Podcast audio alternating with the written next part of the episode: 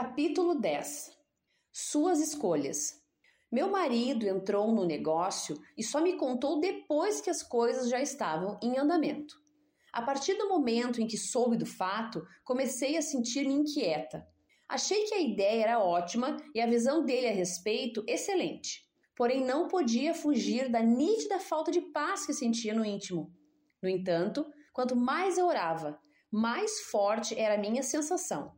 Quando lhe mencionei minha inquietação, meu marido respondeu na defensiva: Você não confia em que eu tome a decisão certa. Ele deixou claro que aquilo era algo que desejava e não estava disposto a ouvir qualquer opinião contrária. O único recurso que me restou foi orar, e fiz isso. Disse diversas vezes a Deus: Mostre-me se estiver errada. Gostaria que desse certo, porque a ideia é boa. Mas, se o que estou sentindo for verdade, torne isso claro para ele e em tempo de deter o processo. Mostre-lhe a verdade e feche a porta.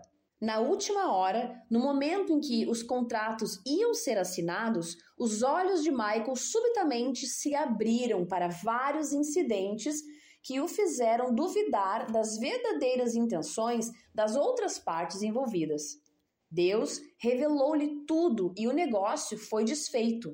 Embora fosse difícil para ele aceitar isso na ocasião, meu marido sente-se grato por ter sido poupado de muitos aborrecimentos. Algum tempo depois, enquanto escrevia esse livro, perguntei-lhe o que ele considerava mais importante em minhas orações por ele.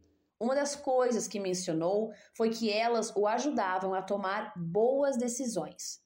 Quando decisões importantes tinham de ser tomadas e certas coisas me foram oferecidas, as suas orações abriram meus olhos e me impediram de fechar contratos que me prejudicariam, explicou ele.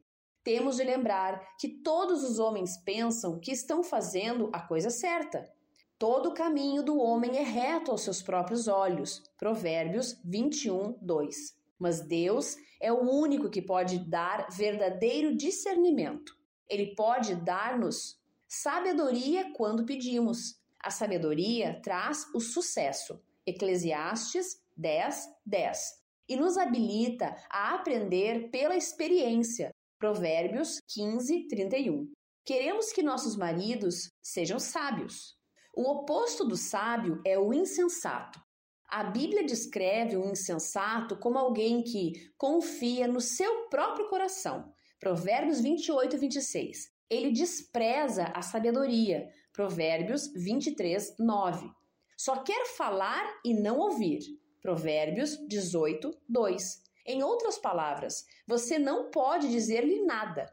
Ele é briguento, Provérbios 23, e fica irado e arrogante quando você tenta arrazoar com ele. Provérbios 14, 16. O insensato é alguém incapaz de pesar bem as consequências de seus atos. Como resultado, ele não faz escolhas sábias. Se você tiver um marido assim, ore para que ele receba sabedoria.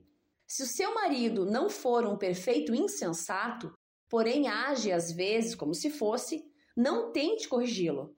Deus é o único que pode fazer isso. O seu trabalho é amá-lo e orar por ele. A Bíblia diz: o temor do Senhor é o princípio da sabedoria, e o conhecimento do santo é prudência. Provérbios 9, 10. Isso significa que você começa orando para que o temor do Senhor tome conta dele. Depois, ore para que ele tenha bons conselheiros. Bem-aventurado o homem que não anda no conselho dos ímpios. Salmo 1, 1. Se continuar orando para que o seu marido tenha sabedoria e receba conselhos piedosos, mesmo que ele tome uma decisão errada, você poderá sentir-se tranquila em saber que fez a sua parte e Deus extrairá o bem de tudo isso. Grande parte de nossas vidas é afetada pelas decisões que nossos maridos tomam. Devemos ser sábias e orar para que suas decisões sejam boas. Oração. Senhor, Encha meu marido com o temor do Senhor e dê-lhe sabedoria para cada decisão que tomar. Que ele reverencie ao Senhor e aos seus caminhos e busque conhecer a sua verdade. Dê-lhe discernimento para tomar decisões baseadas na sua revelação. Ajude-o a fazer boas escolhas e impeça que faça algo insensato. Tire a insensatez do seu coração e capacite-o a reconhecer rapidamente o erro e evitá-lo. Abra seus olhos para ver claramente as consequências de qualquer atitude que pretenda tomar. Oro para que ele ouça os conselhos piedosos e não se recuse a aprender.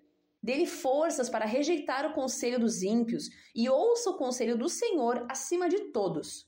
Declaro que, embora haja muitos propósitos no coração do homem, o desígnio do Senhor permanecerá. Provérbios 19, 21. Ensine-o mesmo enquanto dorme. Salmo 16, 7. E pela manhã, oro para que ele faça o que é certo em vez de seguir as inclinações da sua própria carne. Sei que a sabedoria deste mundo é loucura para o Senhor. 1 Coríntios 3, 19 que ele então não a aceite, mas mantenha os olhos no Senhor e tenha ouvidos para ouvir a sua voz. Instrumentos de poder. Ouça o sábio e cresça em prudência, e o entendimento adquira habilidade. Provérbios 1:5. Não sejas sábio aos teus próprios olhos. Teme ao Senhor e aparta-te do mal. Provérbios 3:7. O temor do Senhor é o princípio do saber, mas os loucos desprezam a sabedoria e o ensino. Provérbios 1, 7. Então me invocarão, mas eu não responderei. Procurar-me-ão, porém não me hão de achar, porque aborreceram o conhecimento e não preferiram o temor do Senhor. Não quiseram o meu conselho e desprezaram toda a minha repreensão. Provérbios 1, 28 a 30. O homem que se desvia do caminho do entendimento na congregação dos mortos repousará. Provérbios 21, 16.